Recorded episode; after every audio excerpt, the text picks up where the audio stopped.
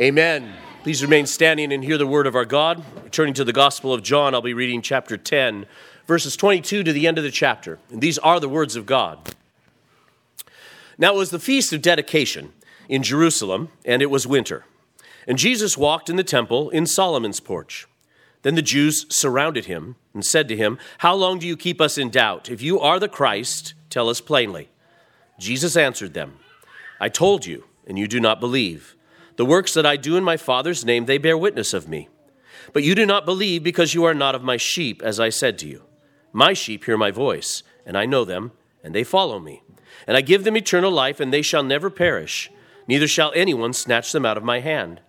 My Father, who has given them to me, is greater than all, and no one is able to snatch them out of my Father's hand. I and my Father are one. Then the Jews took up stones again to stone him. Jesus answered them, Many good works I have shown you from my Father. For which of those works do you stone me? The Jews answered him, saying, For a good work we do not stone you, but for blasphemy, and because you, being a man, make yourself God.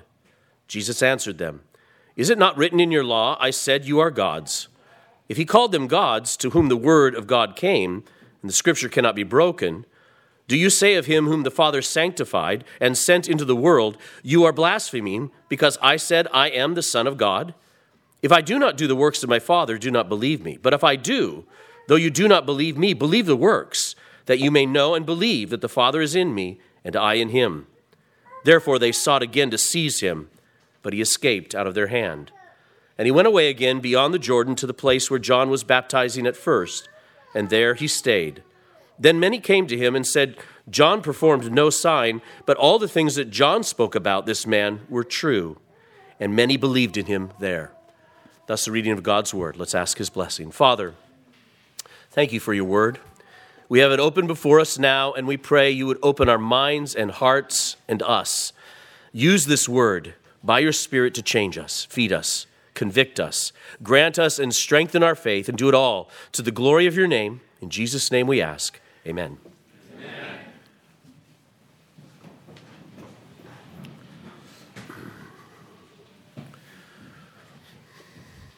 I've said it uh, many times over and over again. I think it is good to be reminded that as we go through John's gospel, there are always many layers to his writings. John writes in such a way that he expects you to read it over and over and over again and to find many connections, many connections to Old Testament prophecies, many connections within his own writings as he kind of opens up the first 18 verses of, of John chapter 1 and lays out, remember, there's the seven signs in the first 11 chapters, and then the book of his glorification, the book of his glory in, in the second half. We are, uh, we are getting toward the end of the first book of these two books that are the Gospel of John.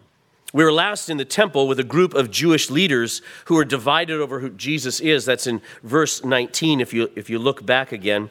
Um, it says, Therefore, there was a division again among the Jews because of these sayings. These were the sayings of Jesus saying that he was the good shepherd and that he was distinguishing himself from the false teachers, the Pharisees, who he called wolves and hirelings. Um, this was not just a, simply a, a, sweet passage. This was actually a, a, stand that Jesus was making publicly against the false teachers um, in Jerusalem. The Jews, and remember when it says the Jews, um, he's not just talking about a, a a, mob of Jews or, or, a particular group of them, but the Jewish authorities, those there in Jerusalem who had the authority, both civil and ecclesial, in terms of the order uh, of the city. Therefore, there was a division again among the Jews because of these sayings, and many of them said, He has a demon and is mad. Why do you listen to him? And others said, These are not the words of one who has a demon. Can a demon open the eyes of the blind?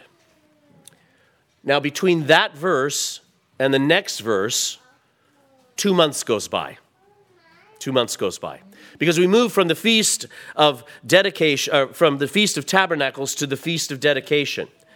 Um, and so now, now John picks up again among the crowds, and they press Jesus in this next, pass, next passage. They press Jesus to tell them openly who he is. And I believe they likely have a plan to trap him as well. So let me give a summary of the text that I just read for a minute. During Hanukkah, John records a final public discourse with the Jews as Jesus walked in the temple. That's verse 23. They wanted Jesus to state plainly if he was the Messiah, the Christ, the anointed one. Verse 24. The Lord explains why this would be useless to do in the next two verses. He knows that's not their point. They are not of his sheep, in fact, he says, for his sheep hear his voice and follow him. Verse 27. Those same sheep are given eternal life, and they will never perish. And because they are in the palm of his hand and the Father's hand, none of them will ever be lost. Verses 28 29. He says that Jesus, Jesus says, I and the Father are one.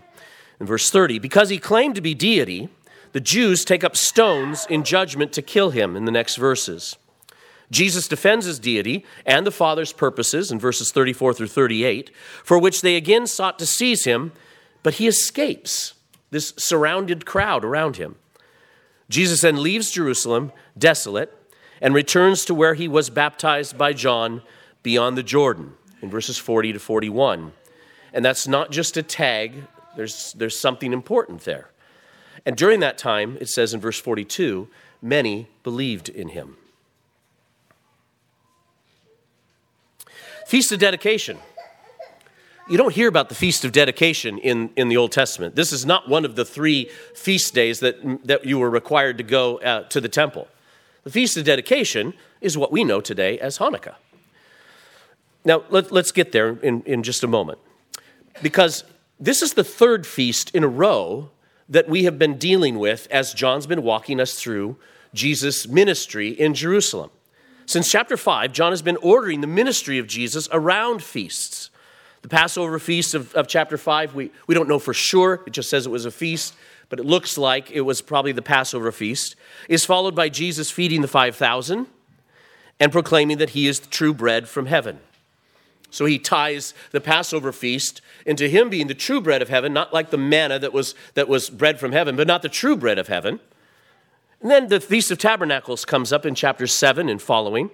It ends with a water festival, that feast, and Jesus proclaiming that out of the believers' hearts, those who would believe in him would flow rivers of living water.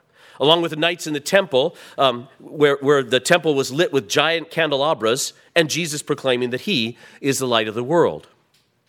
Well, now we come to the Feast of Dedications, two months following the, uh, the, the uh, Feast of Tabernacles. It's also an eight day feast. And it was to celebrate the rededication of the temple, which had happened in 164 BC and the Maccabean revolt. Uh, there, um, there are books that, that write about this. We, don't, we do not believe them to be inspired and part of the canon, but you can read about um, Judas Maccabees. Um, this, so this takes place during the intertestamental period, from Malachi finishing the Old Testament uh, about 400 years before Christ. There's no other writings um, that are, that are um, inspired writings. But this event takes place back then. And when we come upon the time of Jesus' day, the, the uh, people of God are regularly, annually celebrating this great feast because there's been, there, there was this great deliverance that took place. They had been under um, the, the Greeks, uh, following um, Alexander the Great, they had been underneath one of the princes that had been established. Um, I believe was the, the, the, prince was from Syria, he was a Greek. Um, and, and he um, had defiled the temple for years with his pig sacrifices. That was referred to as an abomination of desolation. And, and Judah Maccabees and his guerrilla fighters took back the temple. As they, after they took back the temple, they rededicated, they sanctified, they set apart this, this temple, consecrating it to the Lord. And as they did so, they relit the, the temple, the, the candles that would be a part of the temple uh, furniture in, in, in the holy place. They relit the temples, uh, the temple candles, but they realized that they only had oil for one day. So the story goes. But miraculously, the candles continued to burn for another seven days. And that's why you see the menorah lamps, the seven lamps of a menorah candle for Hanukkah. For Hanukkah. Okay, so one of the things to just uh, note also about that is you have, um, you have Jesus celebrating a, um, uh, a religious ceremony, a, a, special holy day that's not, uh, that's not commanded or even described in, in the scriptures, giving us a good indication that it's okay to celebrate other kinds of holidays like Christmas or Easter um, and, and have those as annual uh, church celebrations. Jesus was participating, recognizing, and was there for the Feast of Dedication. Now, now keep that in mind. What, what was taking place that they're celebrating? The deliverance of God's people by a Messiah, by a deliverer, one whom God had anointed to deliver them from the enemy and rededicate the temple. Now, in Jesus' day, they're under Roman occupation.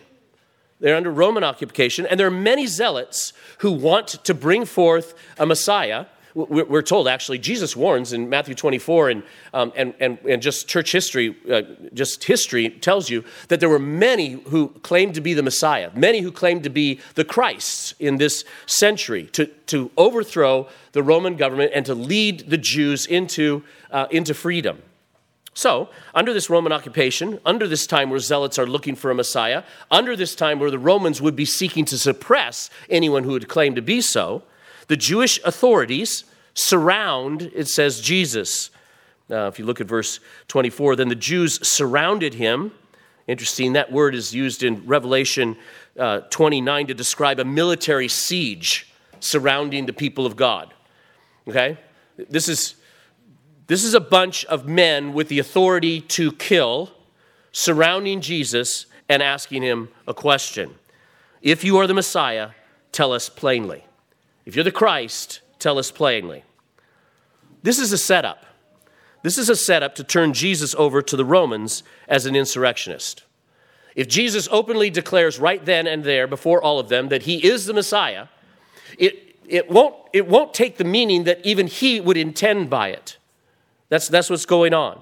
This is why Jesus is so careful to speak the truth and to speak it openly and yet to veil it in certain ways so that he, so he could continue his ministry at, at, at that time. So, he's, it's also, um, John wants us to note that he is walking in the temple and particularly in Solomon's porch.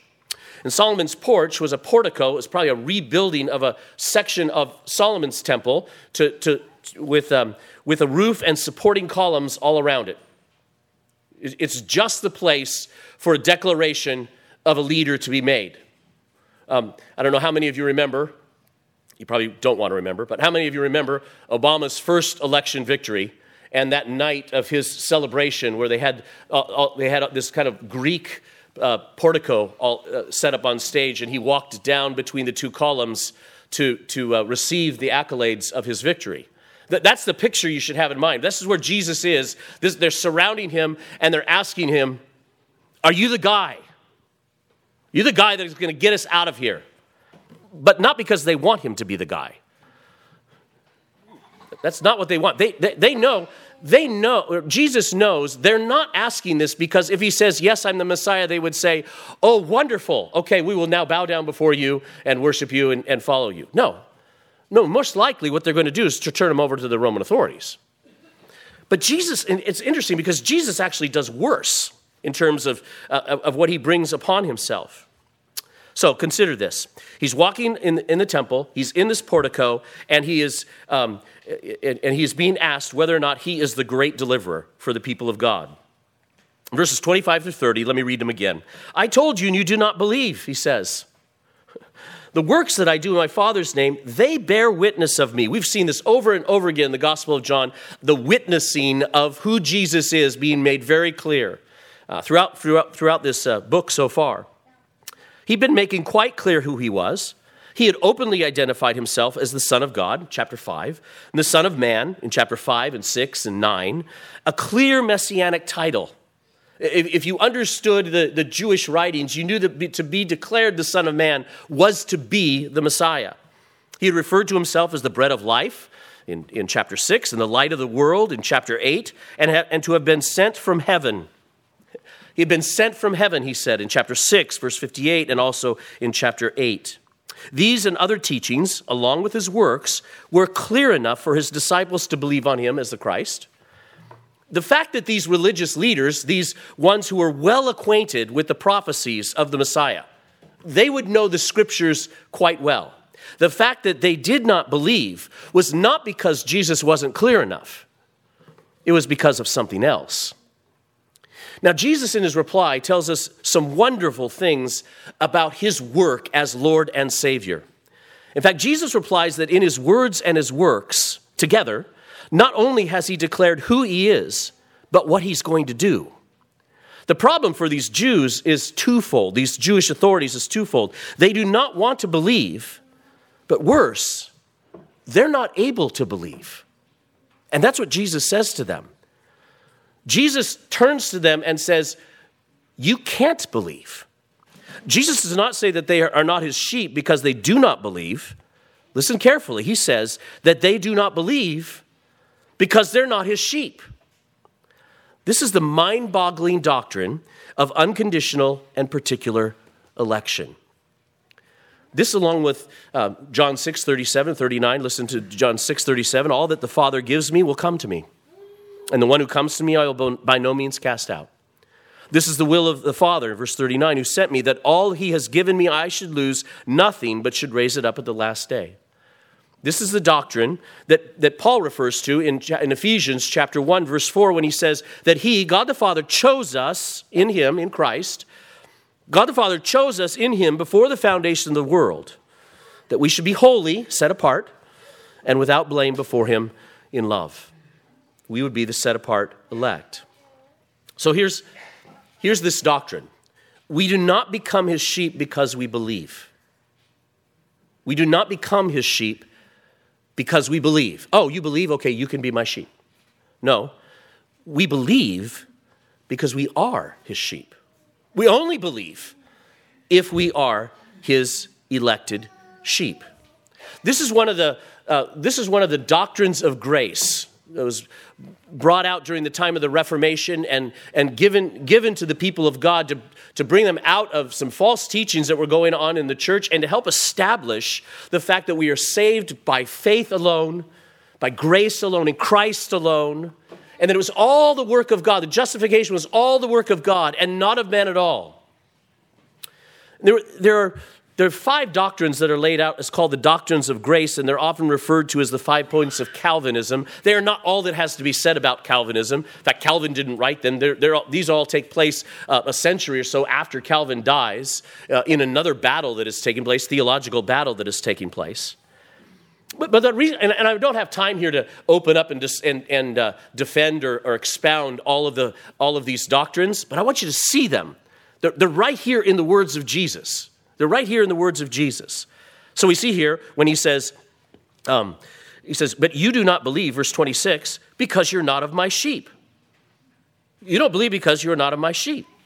This is the doctrine of his unconditional and particular election. Now, regardless of the words one hears or the works one sees, then, no one is able to believe unless God has chosen them for his own. Again, verse 26 there. And grants them faith.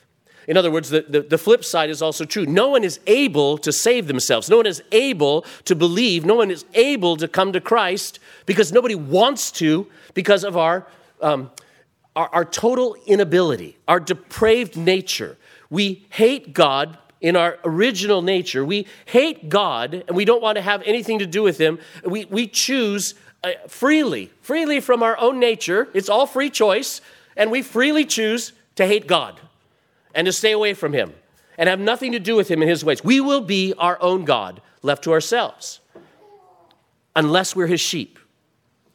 Well, then this is the doctrine of total inability. Ephesians 2 8 and 9 says, by, For by grace you have been saved through faith. Oh, well, I believe then, right? So faith saved me. No, he says, For by grace you have been saved through faith, the instrument of faith, and that not of yourselves. It is a gift of God not of works, lest anyone should boast. So even that faith, that be, uh, the ability to believe, is a gift which God gives. Who does He give it to? He gives it to His sheep. He gives it to His sheep. He gives His sheep the gift of faith. So, and then in addition, the saving, atoning work of Christ is a definite, completed, efficacious work for all His sheep. The doctrine of the atonement. Listen to verse 27 again. My sheep hear my voice and I know them, and they follow me, and I give them eternal life, and they shall never perish. There you have it. His atonement works. Now, Brett's going to spend the next five Sundays in Sunday school going through that in, in much more detail, but there it is the definite, efficacious work of, of, of Christ's atonement upon his sheep for his people. This is accomplished through his perfect and efficacious call or irresistible grace. I call my sheep, and they hear my voice. This, this is God's work by his Spirit to draw his people to himself through the declaration of his word, through his voice, through his voice, by, by means of the Spirit to hear. And all his sheep will be preserved to the end because they are held in the hand of the Son and the Father. This is sweet, sweet doctrine. The doctrine of the, not so much the perseverance of the saints, because of the perseverance of the saints is talking about how well I'm going to do to make it to the end. That's not good news. But if the doctrine is the perseverance that perse- I'm going to persevere to the end because God is going to preserve me, in other words, I'm held in Christ's hand and nobody snatches me out of his hand, and wrapped around his hand is the Father's hand, and nobody's going to snatch me out of those hands that hold me. That's good news. My final salvation is not in my hands. Your final salvation is not in your hands. It is in the hands of the Father who sanctified, set apart his Son to come and die for your sins, pay for them all. Done, completed. You, you cannot be charged with those sins again. And the reason that would be double jeopardy. They've been paid for. And he will hold you and keep you as you limp through this life, following God until that final day where He takes you to be with Him forever. Forever. That is good news. And, and just, just, I want you to just tuck this away, these, these, the doctrines of grace, because I'm not going to spend the time this morning, but just tuck them away, and we'll see this perfectly illustrated in the next chapter in the raising of Lazarus from the dead. It's as, it's as though Jesus, or as John puts his gospel together, says, Hang on, I'll show you how this works. I'll give you an illustration. You can read for it, read it yourself later and see. And Jesus says, as he finishes this short discourse in verse 30, I and my Father are one. Actually, my is not in the Greek text, it's an interpretive decision. I think maybe it should be rendered I and the Father. The Father. I and the Father are one. Jesus and his Father, he says, he's making clear, talking about, you know, he's, he's on the heels there of talking about the fact that he's holding you in your hands until the end, and the Father has the same purpose. So he and the Father are one in purpose, in will, and in power. They are equal in glory and power. It's just as important that Christ is holding you as the Father is holding you. He, he sets, uh, sets that out to make sure that it's clear that they are distinct persons but as the Athanasian Creed says regarding the Son, equal to the Father, the Son is equal to the Father in divinity. He's equal in power and glory. He's equal in the characteristics of being God, in the substance of being God, even. But he's subordinate to the Father in humanity. In his, in his humanity, God sanctified, set apart Jesus as the God man, and set him apart for a particular purpose. And because the Father sent, the Father, or the Son, obeyed. The, the, the, the Son obeyed um, the Father. And so Jesus is claiming, though, far more than messiahship. This is why he's getting himself in even more trouble, right? The, the, the, what's going to happen, and it's going to be clear in the next verse, he's claiming far more than just simply messiahship, as though he would simply be another Judah Maccabees. And the response of the Jewish authorities makes that abundantly clear. Verse 30 uh, 31. Then the Jews took up stones again to stone him. That's not, this is not just in a fit of anger, although I think it was a fit of anger. But, but this was a judicial act that, that the Jewish authorities are about to do in the temple because another abomination is taking place. This man is claiming to be God. John records two times, two times that the authorities, these judges, took up stones to kill Jesus.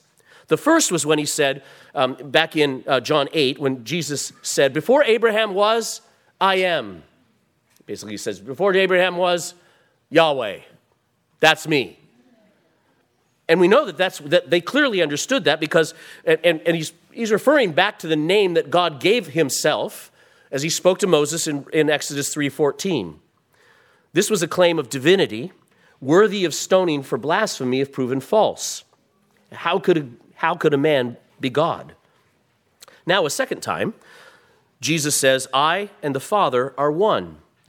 And that would sound an awful like, awful like um, uh, Deuteronomy 6 4, the Shema, the, the, basically the declaration statement of faith of a Jew. Um, it's archaeologists will tell you that if you find any um, old arch in, in you're in Israel and you're digging up old pottery and there's some Hebrew writing on it, more than likely you're going to find the Shema on it. You're going to find Hebrews 6 4 on this. Um, Hear, O Israel, the Lord our God, the Lord is one. And then Jesus has the audacity to say, I and the Father are one.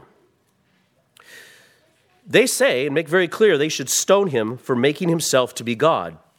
And Jesus then gives this cryptic answer. Pick up again verse 33. The Jews answered and said, We're not stoning you because of good works that you did. We're stoning you for blasphemy and because you are being a man, uh, I'm sorry, because you, being a man, make yourself God. And then Jesus says, what, what first times, at first blush, oftentimes just seems hard words to understand. He says, Is it not written in your law, I said, You are gods? If he called them gods, to whom the word of God came, the scripture cannot be broken, do you say of him whom the Father sanctified, there it is, and sent into the world, You are blaspheming because I said, I am the Son of God? Have you ever read that and, and just thought, I'm not exactly sure? I'm not exactly sure what we're talking about. Okay, well, I think I, we can unpack this here together. Let's spend some time. So I, I can paraphrase 34 through 36. Here's my paraphrase Doesn't your own law, that you are so fastidiously following, say that you authorities, you Jewish authorities, are gods?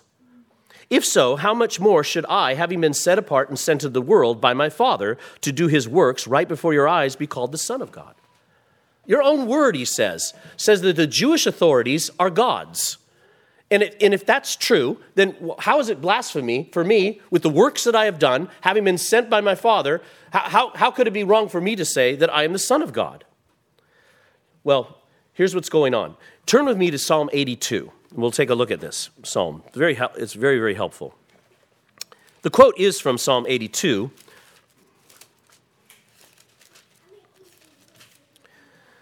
and you'll find it in verse 6. It's a short psalm, just eight verses. We'll take a look at all of it in just a moment. But uh, verse 6 is where God, is, God is speaking, and he says, I said, You are gods, and all of you are children of the Most High. You are gods. What is that? Um, in, in, look at verse 1. Uh, God stands in the congregation of the mighty, he judges among the gods. Let me give it to you from, uh, with some of the Hebrew in it. Elohim, God, Elohim, not Yahweh, but Elohim, Elohim stands in the congregation of the El, the mighty ones, the El. And then using Hebraic parallelism, parallelism uses now gives the next phrase saying the same thing or a complementary thing. So Elohim stands in the congregation of El. He judges among the Elohim.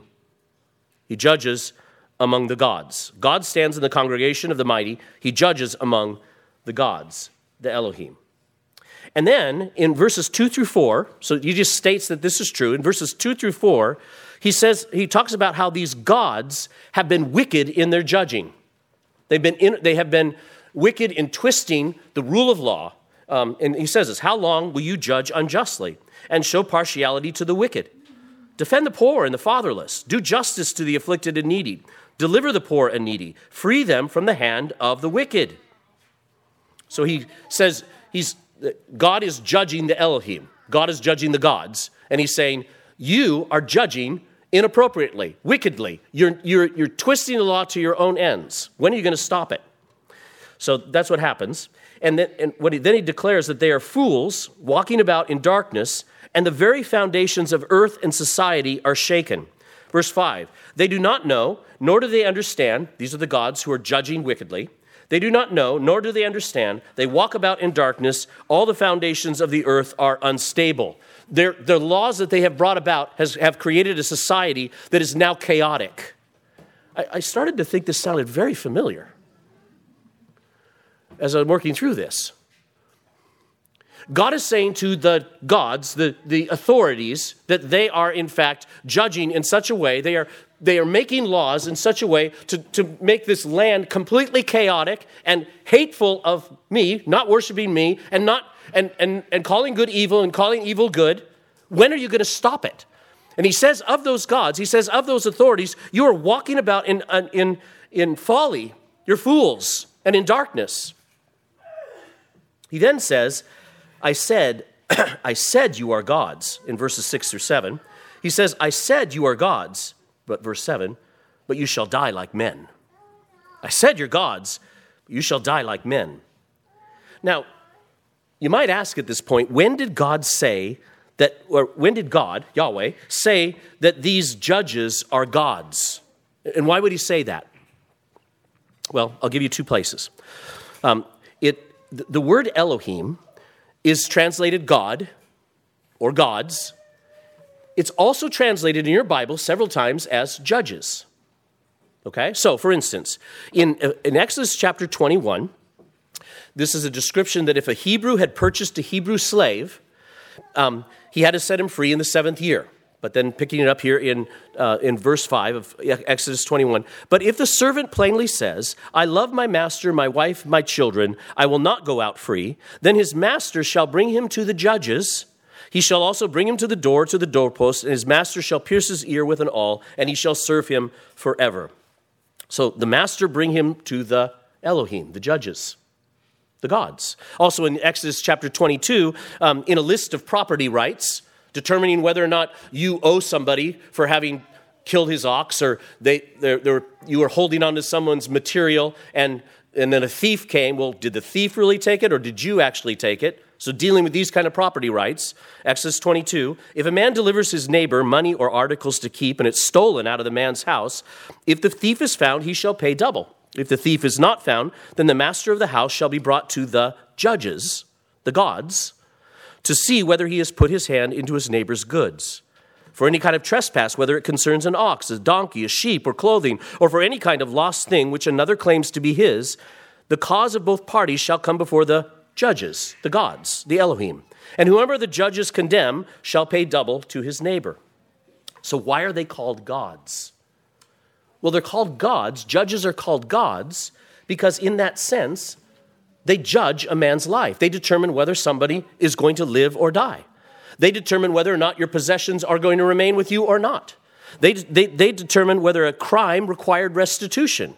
They can enslave and they can set free. They can d- bring forth a divorce and dissolve a marriage, something that only God can do. They are gods in that sense.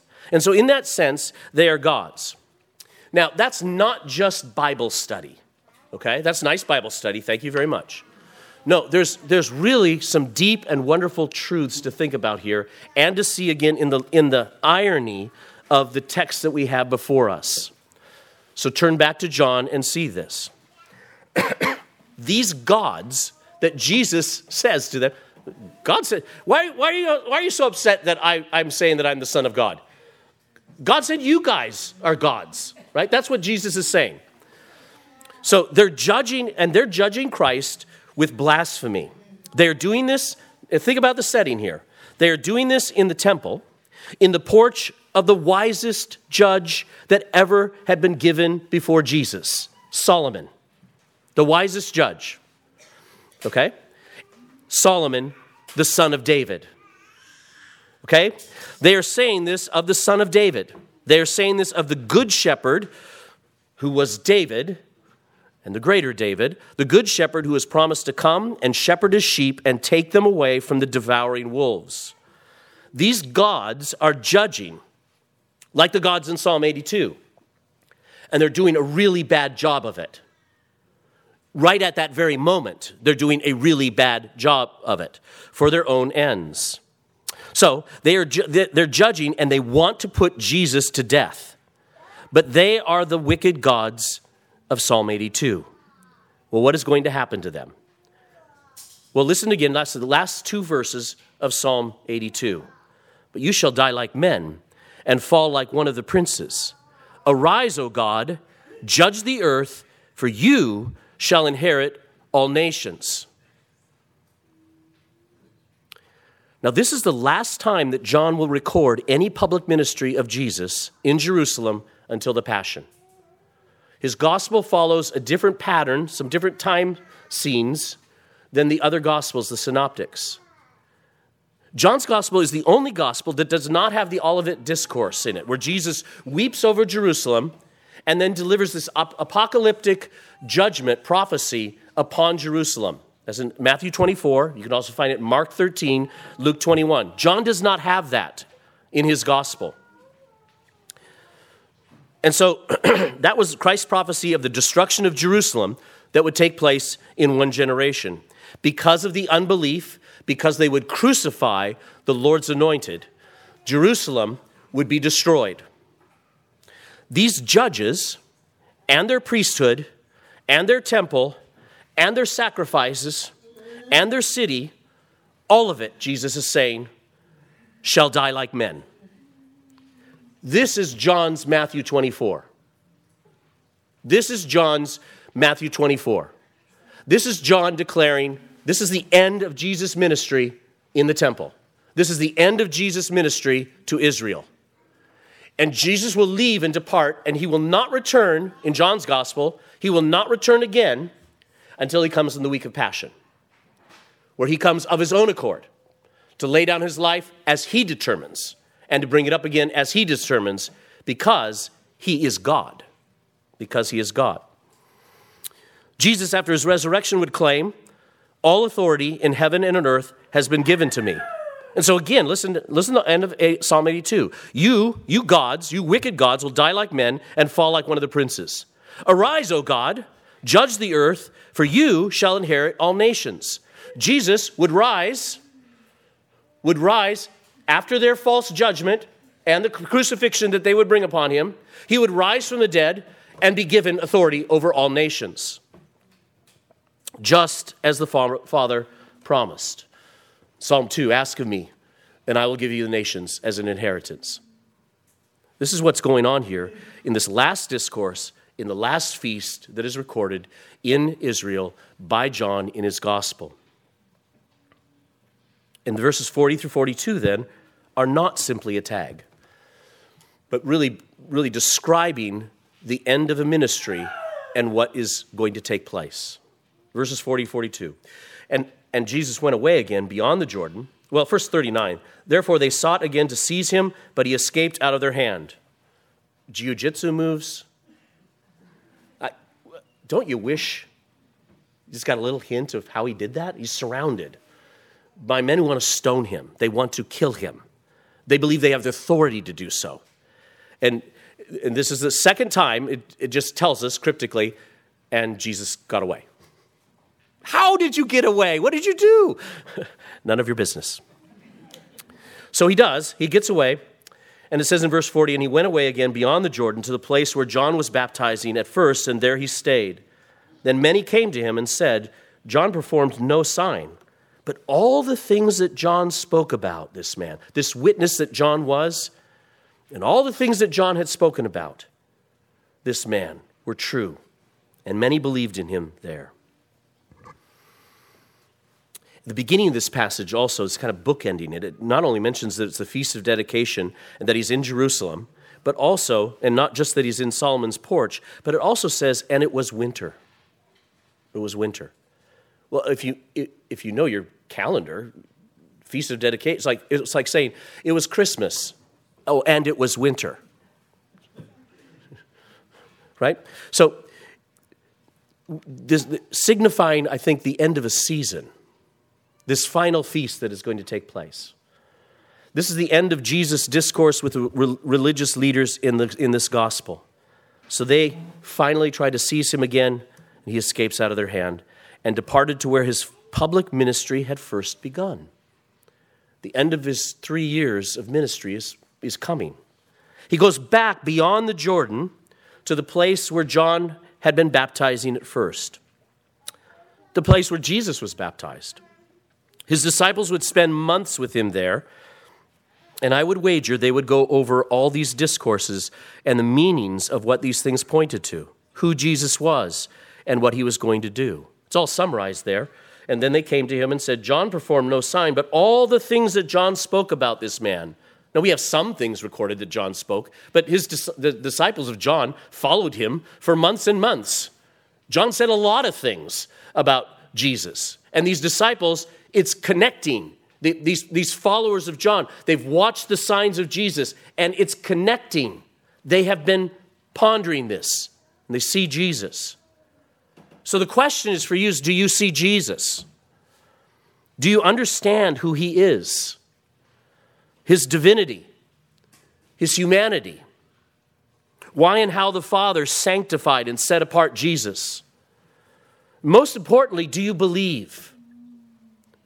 Are you one of his sheep? Do you see his power and glory? Do you see his, his wisdom in his discourses? And his authority over all gods, like those gods that were right before him, and like the gods that are your idols, the idols of your heart. Do you see him as having authority over all of them? Because he is God of God, light of light, very God of very God.